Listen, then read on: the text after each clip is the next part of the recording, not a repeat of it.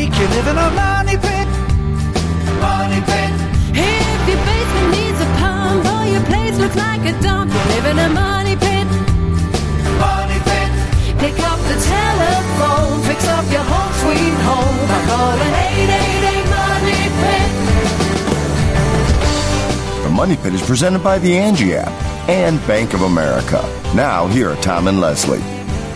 Coast to coast and floorboard to shingles, this is the Money Pit Home Improvement Show. I'm Tom Kraeutler. And I'm Leslie Segrete. Happy spring, everybody. This is episode 2191, and we are here to help you improve your home. So if there's a project on your to do list, you can slide it right over to ours by reaching out with those questions. Couple of ways to do just that. First, you can go to moneypit.com slash ask and download the Money Pit app, record your question, and send it right to our production team. That is the fastest way to get an answer from us. And secondly, you can call us at 1 888 Money Pit. Coming up on today's show, if you're planning on selling your home this spring while the market is still pretty hot, there are a few recent trends that are pretty much guaranteed to dissuade buyers. We're going to share what to avoid or to change before that first potential buyer shows up. And did you know that if your TV, computer, or other appliances are plugged in, they're quietly draining electricity all day, every day, even when they're off? We're going to share solutions to save all that wasted money. Plus, can't wait for all those spring flowers to bloom? Well, we can help with tips on how to get a color filled garden going immediately, no matter where you live. So pick up the phone, give us a call, let us know what you are working on this spring season. Are you looking forward to summer, the big holidays, getting family together? Whatever it is, we are here to lend a hand. So let us help you get your money pit in tip top shape. Reach out to us by posting your question at moneypit.com slash ask. Just download the app, record your question, send it right to the production team, or you can call us at 888 Money Pit. Jeff in Iowa needs some help with a low flow shower head in true Seinfeld fashion. You're just not getting a good wash going? No, uh, no, I'm not. Uh, my house is a 1978 ranch. We lived here about 10 years. I've always had good water, what I felt was reasonably good water pressure. Uh, still has the original showers and shower heads in it, so I decided to upgrade everything to more eco-friendly stuff. Replace the toilets, no problems. But the shower heads, I put these low-flow shower heads on, and it's like the water is just barely. I expected some decrease in performance, obviously, but the water is just like falling out of them. It's not spraying out like I would expect. Is this just happening at one shower head, Jeff, or is it happening at, at several shower heads? Two shower heads. Two shower heads. Okay. So we can rule out any kind of blockage because it wouldn't be happening to both at the same time. Now, what kind of shower heads did you put in there? Can you tell me the brand? Well, the first one was the the home improvement store's brand shower head. Uh, the the second one I've got is a Waterpik. It's it's not the highest end of. You know, I thought maybe I just went too cheap on the first one, so I went a, I went kind of middle of the road. Maybe uh, you know I didn't know if I maybe needed to upgrade even more or just go back to the old shower head. So when you install a low flow shower head and you didn't have one before, you are correct in that you're going to get a reduction in the the power of the shower that perhaps you were used to. Now there should be an adequate amount of water. The fact that you're not feeling that means that maybe you don't have the right shower head. Um, or there's something wrong with the installation. I'd like to, for the purpose of this conversation, rule out the installation, rule out any clogging, although that is entirely possible, and, and you might want to take it off to look behind it to make sure that's the case. Um, but what I would recommend is that you upgrade the shower head to a name brand like a Moen or perhaps a Delta, because these guys spend a lot of time and a lot of money engineering their shower heads so that they don't decrease performance when they save you water. And the other thing to look for is a certification called WaterSense. And it's sort of like Energy Star for appliances, but it's like measuring water efficiency for, for faucets and shower heads. I will definitely give that a try because what what I got going on now it takes me so long to shower and get Phil rinsed off. I might as well use the high flow. Not going to work, right? Been, been in and out, you know. It, it takes so long. So yeah, it's not doing the trick. I will uh, I will look into the more expensive one and see what that does for me. All right. Yeah, you can always take it back if that doesn't work. But uh, take a look at the installation first, just to be sure. Make sure you don't have any plumbing tape that uh, you know got jammed in there or anything of that nature. Okay. Okay, sounds good. Thanks, guys. All right. Good luck with that project, Jeff. Thanks so much for calling us at eight eight eight Money Pit. Kelly in South Dakota is on the line and wants some help removing wallpaper. What can we do for you? I have a uh, some wallpaper that I want to remove, and I believe we primed the walls. This has been about ten years ago, and um, when I pulled back on the edges of the wallpaper, it seems as though it's taking a bit of the drywall with it. So what you want to do is you want to get a tool called a paper tiger, which it puts small holes in the surface of the paper and it helps the wallpaper remover get behind it and loosen up the adhesive. Now, in terms of wallpaper removal, you can use fabric softener which works well, or you could use a commercially available product like DIF, D-I-F. But putting those holes in there is important because otherwise it doesn't saturate the paper. Now, if you do that and it still doesn't loosen up and pull off, then what you need to do is go out and rent a wallpaper steamer, and that will use warm, moist air to separate the paper from the wall. No matter how you do it, it is a lot of work. And once that wallpaper is off, you're going to need to reprime that wall with a good quality primer uh, so you have a nice surface upon which to put uh, your final uh, color of wall paint. Okay. Do you need to sand that once you get it all done? Well, if it's a little rough, just lightly sand it. Uh, you don't want to sand it too much, especially because you don't want to cut into the paper that's part of the drywall. But a little bit of light abrasion is not a bad thing. But the most important thing is a good quality uh, priming paint applied to that wall surface because you're going to have old sizing material and, and who knows what else stuck to that. And if you put the primer on, it will give you a good good surface upon which to apply the paint. The paint will flow nicely and it'll look better when it dries. Well, thank you very much. I appreciate that. Wayne in Iowa is on the line with a septic issue. Tell us what's going on. Well, when I uh, take a bath, I have odor when I drain the tub. If I take a shower, I have no odor when I take when I take a shower. Obviously, I don't plug the, the drain. Um, but everything runs through down to one pipe, which goes out to a septic tank. I do know the line is good from the house to the septic tank because I had to dig that up before I ever did any any of the plumbing in the house.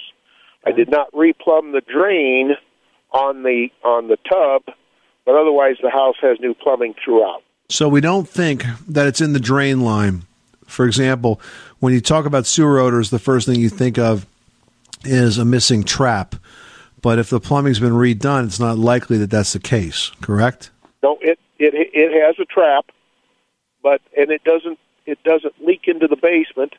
But I uh, whenever I take a shower, it works fine. But if I take a tub bath and pull the plug on the on the drain, I get a sewer odor in the hallway outside the bathroom. Because the other cause of those odors is something called biogas.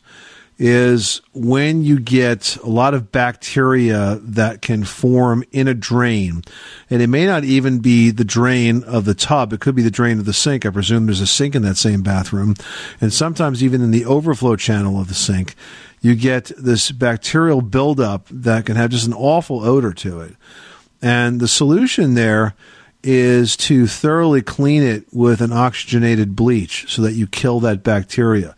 Flushing out the overflow channel, scrubbing the drain uh, with like almost like a bottle brush to make sure that all that bacteria is eliminated. Biogas can be very, uh, very pungent and unpleasant to live with, but relatively simple to get rid of once you get to the spot where it exists. Will you give that a shot? Yes, sir. I most certainly shall. All right, good luck with that project. Thanks so much for calling the Money Pit.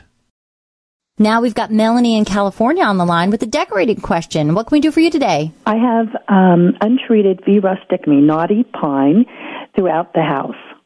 I would like to continue into a 8 by 12 bathroom with the same.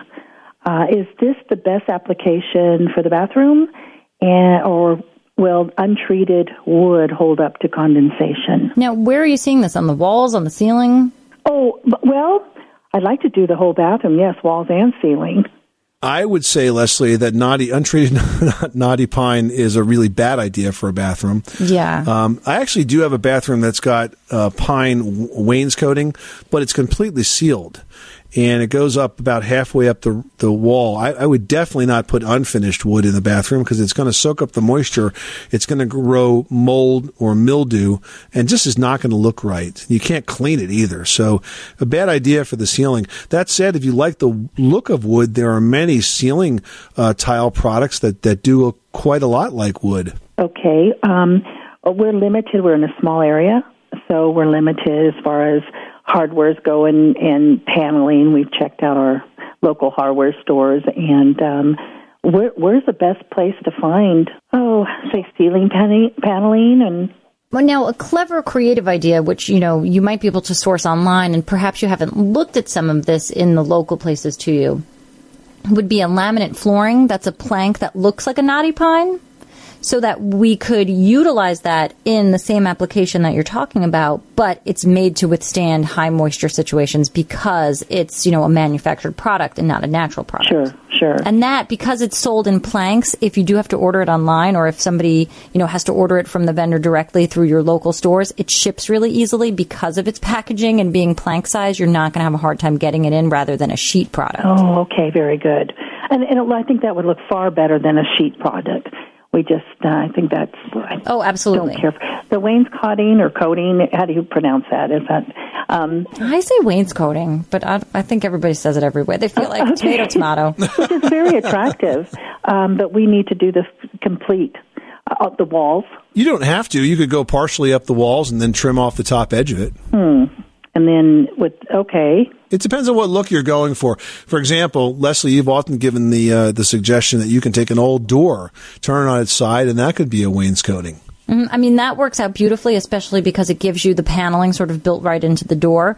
The only issue there is that anywhere you've got an electrical outlet or something that might protrude from the wall, you're going to have to bump that out to accommodate the extra thickness of the door. Not a big deal, but it's an extra step. boy, it sure is. I oh boy. Um, okay, well, thank you so much. That's that's a lot to think about, and I really like that plank flooring um, idea. I that was some a thought that never even crossed my mind. So, or nor my husband's. All right. Well, good luck with that project. Thank you so much, and thank you for taking my call. You're very welcome. Thanks so much for calling us at 888 Money Pit. Well, if you're planning on selling your home this spring while the market's still hot, there are a few recent trends that are pretty much guaranteed to dissuade buyers. We'll share what to avoid or to change before that first potential buyer shows up. First of all, open shelving. I mean, there are two types of people in this world. Those who love open shelving in a kitchen and those who hate it. And while you may fall into that first group, there's no guarantee that a potential buyer of your home is going to agree. So if you're planning on selling your home in the near future, keep those cabinets in place. The next is sterile kitchens. While there's nothing wrong, I mean, with basically a sleek, contemporary looking kitchen, some homeowners today take that idea a bit overboard. So if your kitchen is so white and featureless and shiny that it looks like an operating room, chances are it's not going to appeal to many potential buyers. So think about injecting some color, some texture, and some personality if you want to get top dollar for your place. Now, the next thing is bright mosaic or tile backsplashes. These are eye catching. I mean, if you've got no intention of moving soon, feel free, dive headfirst into this trend. However, if you think you might be putting your house on the market, know that not every buyer is going to like that color or the pattern or the image that you pick. Neutral tile selections do help potential buyers imagine how their own color and style preference will coordinate with the other elements in a kitchen or bath. And finally, bright kitchen cabinets. You know, painted cabinets are really popular now, but if the color is overly bright, like we're talking cobalt blue or bright red, there's a good chance the only thing the buyer is going to think about is how much of a hassle and expense it might be to paint them again. So once again, stay neutral. Now is not the time to unleash your inner design tiger. Stay neutral and you will sell your house quickly and for the highest possible price. Now I've got Aaron in South Dakota on the line. Aaron, what can we help you with today? My question is concerning my fireplace chimney. I have a 35 year old home. It's a story and a half, and it has two fireplaces. The fireplace on the main level is in, we use it.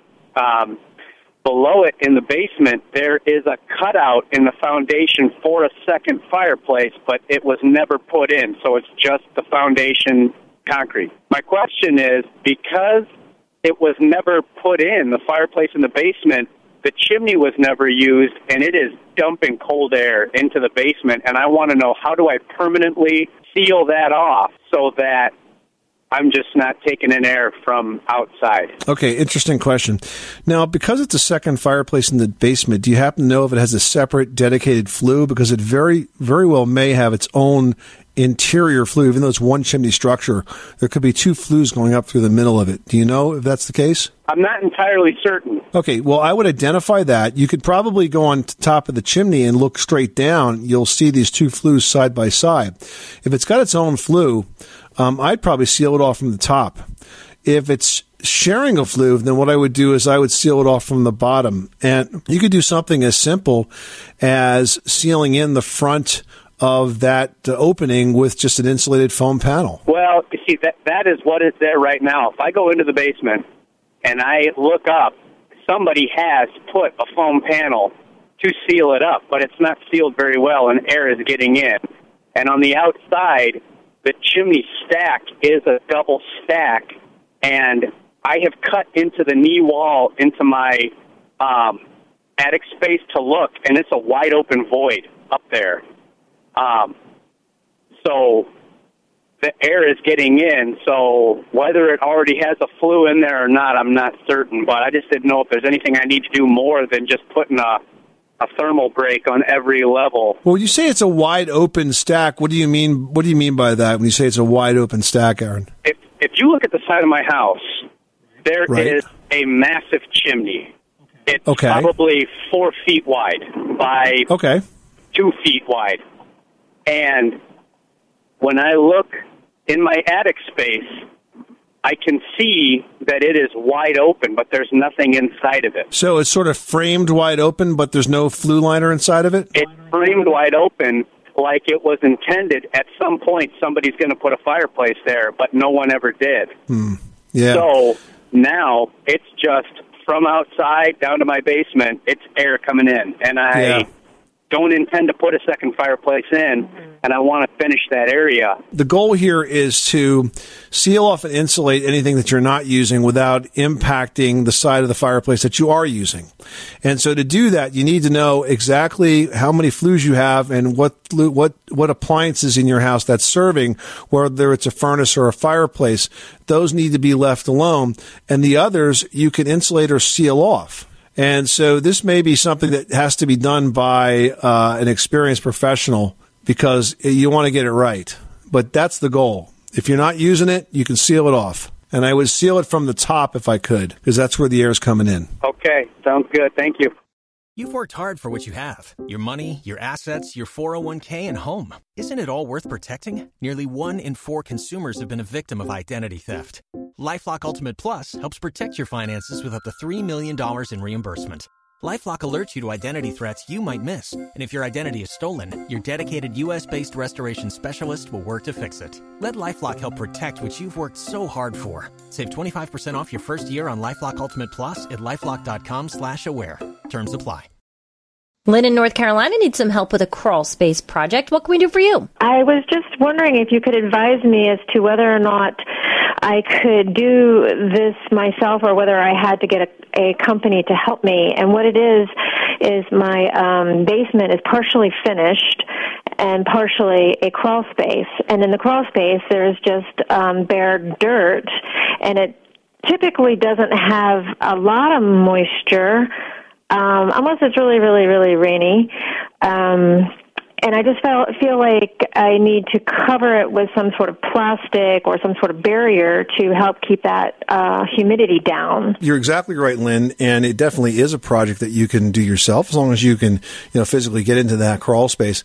But let's start outside because the moisture does form from the outside in. You want to make sure that your gutter system is clean, that the downspouts are extended not you know two feet, which is the way they normally are, but four to six feet from the house. You really want to go through a good effort to get those downspouts at least a few feet out from the house, and then thirdly, make sure the soil around the house slopes away. You know those three things: gutters clean, downspouts extended, and soil sloping away. Uh, does most of the work in terms of keeping those below grade spaces dry. Now, in terms of the crawl space itself, you know what you want to do is I, I typically would say you know rake the dirt surface so it's nice and flat and there's nothing in there that can kind of break through the plastic. And then what you want to do is just take some very heavy plastic, some clear plastic uh, like visqueen, and then start laying it down across uh, the base, across the crawl space dirt surface. And you want to put it in in as few pieces as possible. But if you have to overlap it, overlap it like three feet. All right, because that'll do a good job of, of keeping that moisture and humidity from, from evaporating out of that soil and then getting into the air in the basement and working its way up into your house. So it's really as simple as that. Okay, um, and uh, any particular um, type of plastic? Or are we talking just go to Lowe's or Home Depot and get? Well, what you want to do is find uh, plastic that's about six mil thick. Uh, It's usually just called reinforced polyethylene construction film or something of that nature. It comes in in rolls that are usually about 12 feet wide and about a 100 feet long. Now, the roll's not 12 feet. It's usually about four feet and it's just overlapped. Uh, but you, you buy these big rolls and you roll it out and, and cut it and then, you know, unfold it. And again, you know, get it across that whole floor surface. You can let it lay up against the wall a little bit. And then if you have to overlap it, go ahead and make sure you overlap it by about three feet. and do you pin it with something of some sort? You pin it with some sort of nail? No, just stays there by its lonesome. it's not going to go anywhere. You know, as long as you're not, uh, as long as you guys don't like to crawl up in that crawl space a lot. okay. No, that's a really easy project to do yourself. Well, guys, did you know that if your TV or your computer or another appliance is plugged in, it may be quietly draining electricity? And what's kind of crazy is it even does that when it's turned off because electricity used by products when they're off has a special name. It's called standby power and it gets pretty expensive. Yeah, and while it may not be readily noticed, standby power is wasted energy that does add up. And according to the Department of Energy, it costs the average U.S. household as much as $100 per year. So we've got some tips on how to avoid all that waste in today's smart spending tip presented by the Bank of America customized cash rewards credit card. Now, here's three easy things you can do right now to reduce standby power and save money. First, use a power strip. You want to make sure it has an on off switch because if you plug all of your products into the power strip, you can flip off that power strip when these items are not in use and they are truly off because you will have completely disconnected the power source to them. Yeah. Now, another sure way to reduce your standby power load is to just unplug the products. Now, it's not convenient, and obviously there are some products that always need to be plugged in, like the refrigerator, for example, but there are others that you may not need to have plugged in, like the toaster oven or any other countertop appliances. My boyfriend is always leaving the toaster and the coffee maker plugged in. And I swear every evening I walk by, I go boop boop, and I unplug them, come home from work, You unplug them. uh, Seriously. And lastly, if you're ready to replace an appliance, always buy one that is Energy Star rated. Now, these appliances have energy efficiency built in and they use less standby power than non-Energy Star products. So there you go. Three simple ways to reduce or even eliminate your standby power and save some money too. And that's today's smart spending tip presented by the Bank of America customized cash rewards credit card. Earn 3% cash back on online shopping. Apply at bankofamerica.com slash more rewarding. Geddie, you've got the money pit. What can we do for you today? Oh, hi. Uh, my uncle is struggling with a mouse problem, Okay. and uh, he wants to get rid of them the old-fashioned way, but his wife uh, doesn't want them to be harmed or killed or anything. That's a tough one. Yeah, so they're trying to figure out a way of, uh, I don't know, catching them or, you know, get, keeping them out of the house, stuff like that. So, what I would suggest is that, first of all, you try to mouse proof your house as much as possible. So, by doing that, you need to seal all the gaps that may surround the exterior, most commonly like around where pipes and things come through the walls. Secondly, you want to avoid anything that creates a nesting site or, or areas where the, the mice can, can sort of dig into. Like, for example, a common one might be firewood piled close to the house and that sort of thing, high grass. So you want to try to make that uh, as unmouse friendly as possible. Next, you want to look at moisture sources and food sources that are inside the house. So, for example, I've seen folks develop mouse problems because they have pet food, the big heavy pet food bags, perhaps sitting on the garage floor where the mice decide they're going to they're going to they're going to cut their own door into the side of that bag and and help themselves. So you want to make sure that any type of food source is off the ground, up on shelves, and in uh, rodent-proof containers, metal containers. Okay. You could also put in. Um, let's see. See, she doesn't want to. She doesn't want to kill them. So pretty much any other way to get rid of these things is going to remove is going to kill them. I mean, you could use bait stations where they'll. I mean, does she just not want to kill them, or she just want them to die in the house? Because it's a fine point. You know, if you use a bait station, they usually take the bait and go outside while that stuff goes to work. I, I can understand and perhaps not wanting to use mouse traps because that can get kind of messy and gross. But uh, you know, I would suggest you try to make your home as as, as rodent resistant as possible. We've got a great article on how to do that. It's called "Beating the Rat Race." It's on MoneyPit.com. But I, I do think that if you really want a permanent solution, uh, you're going to end up having to use some rodenticides as well. Okay, I think that beats her idea. She's wanting to catch them all and take them down the road somewhere. Oh, geez. You're not going to catch them. They're pretty fast. yeah. All right. Good luck with that project. Thanks so much for calling us at 888 Money Pit. Thank you. Now we've got Josh on the line who's dealing with a mysterious water stain. What's going on? I have a question regarding repainting my bathroom. Uh, I want to paint the ceiling and the walls a new color, but the ceiling has a water stain uh, on it, but I'm not quite sure where it's coming from. Well, Josh, I know exactly where that water stain is coming from, even though, even though it would seem like I've seen your house. But it's probably coming from the vent pipe right above that bathroom, which is where most of those water stains, those water leaks will happen. Because um, all the toilets, all the plumbing systems in the house basically going to go up through the roof and vent. And where the vent goes through the roof, there's a piece of vent flashing, which is like this combination aluminum and rubber piece that basically slides over the top of the vent pipe and then the shingles cover the top half of it and it's exposed to the bottom half and the rubber sealer that goes around that pipe is basically where it breaks down that rubber gasket it dries out over time and it cracks and it rips and then when you get driving rain it leaks in around the pipe which follows its way right down to the ceiling of your bathroom so I would look at that pipe where it comes through the roof because I can bet you that is the most likely place that this leak is uh, is being caused by. Then, if that's the case, you're just going to have to either do it yourself or have a roofer replace that vent flashing, and that should definitely solve it. All right, mystery solved. Well, nothing says spring like colorful flowering plants in your yard. And now that we are well into spring, it's time to plant the seeds that will become the beautiful blooms of summer. Yeah, if you can't wait for those seeds to sprout, you can plant live blooms for that instant pop of color. Now, the key is selecting the right type of flowers for your region, and this is actually a pretty specific science. Yeah, you know, the country's divided up into 11 different plant hardiness zones, and the U.S. Department of Agriculture's plant hardiness zone map lays those out. It's pretty much the standard by which gardeners and growers can determine which plants are most likely to thrive in a particular location. Yeah, and preparing the soil for those flowers is also very important. You have to have healthy soil and the correct pH level for the types of flowers that you're planting, so you can test your soil with a kit, add organic matter if you need to, add peat moss, sawdust, sand, manure, ground bark, homemade compost. And I mean, if the test seems confusing to you and you're not quite sure what to add to get it to that proper pH level, go to your local garden center and say, hey, this is the number I got. What do I have to do to fix it? And they'll totally help. And finally, make sure you water them properly. Water them as directed and keep your soil moist. This way your flowers will grow bright and healthy. Patrice is on the line and has a question about adding some LED lighting to her bath. Welcome, Patrice. I'm seeing a lot of LED lights on TikTok um, trending, and I think it looks really cool. I think it would make my bathroom look really cool. But I don't like the fact that you have to plug it into the wall, and I think that the the cable is a little unsightly. Do you have any tips for covering up the wire?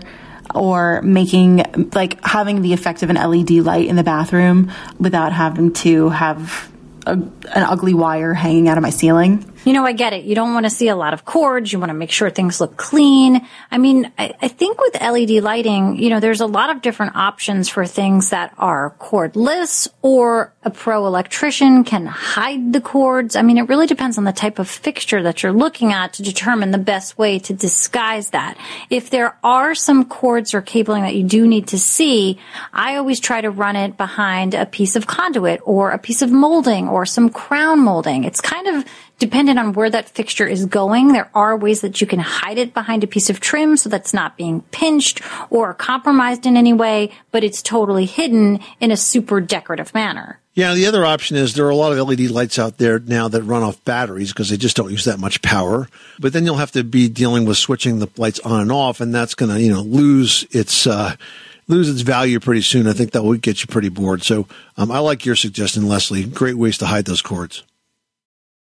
Now, Bob wrote in and he says, We painted our house a few months back, but there's a problem with the paint on the trim. You can easily scrape it off with your nail. The painter says, Wait and see, because paint can take a year to harden, but in the meantime, our house looks horrible. The painter didn't prime or even sand the trim before painting because he said it didn't need it. Yeah, well, he's not so smart. I mean, this is not getting better. All of the paint has to be removed, and the surface needs to be sanded and primed before another top coat is applied. You can't put good paint, even if it was good paint that he put on, over bad paint. And just because there was some prior paint there, he definitely should have primed it. Otherwise, you're kind of asking for this to happen, and there's no quick, easy fix. And you definitely should not have to wait and see how this pans out. The old paint has to come off, and we have to start from scratch all over again. All right, Susan writes in. She wants to get a jump on a carpenter bee problem. She says every spring carpenter bees come out of her house in full force, making their holes under the eaves. Is there anything I can do about them now while it's still chilly? Yeah, one thing you can do now, really two things. First of all, find and plug their holes. They make these perfectly uh, circular, like usually like about three eighths of an inch wide holes. If you fill those holes and seal those holes, they, they build those as nests. They won't come back to them. And the other thing is if you've got one that's particularly bad, replace whatever they're eating uh, and use something that's not wood. Like, for example, you can use AZEK, which is a PVC trim board.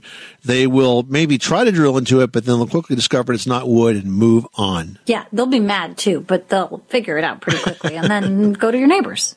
Well, we all know power tools can hurt you in an instant, but are yours causing slow harm over time? Leslie shares a major health risk among DIYers. It's got medical experts concerned in today's edition of Leslie's Last Word. Leslie, we hear you. Yeah, you know, you do everything that you can to make sure you don't lose a finger or burn yourself while you're working with power tools, right?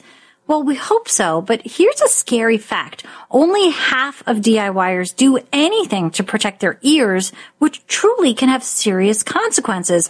Ongoing exposure to noise that's 85 decibels or higher can damage your hearing. And 85 decibels really isn't hard to come by. Circ saws, chainsaws, those come in at over 100 decibels. And even electric drills, lawnmowers, weed trimmers, bandsaws, those are even in an unsafe zone.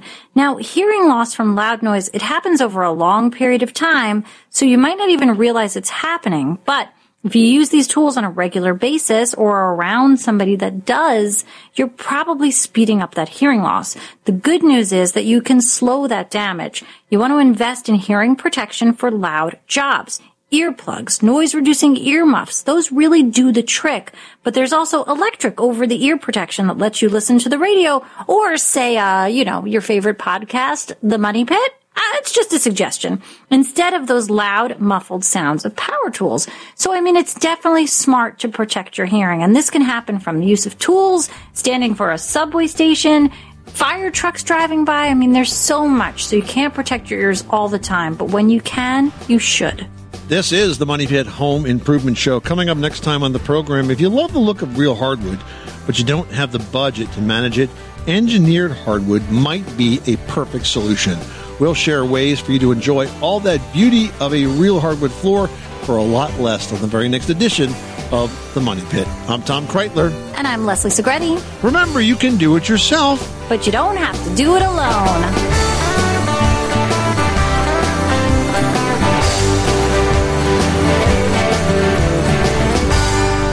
In a body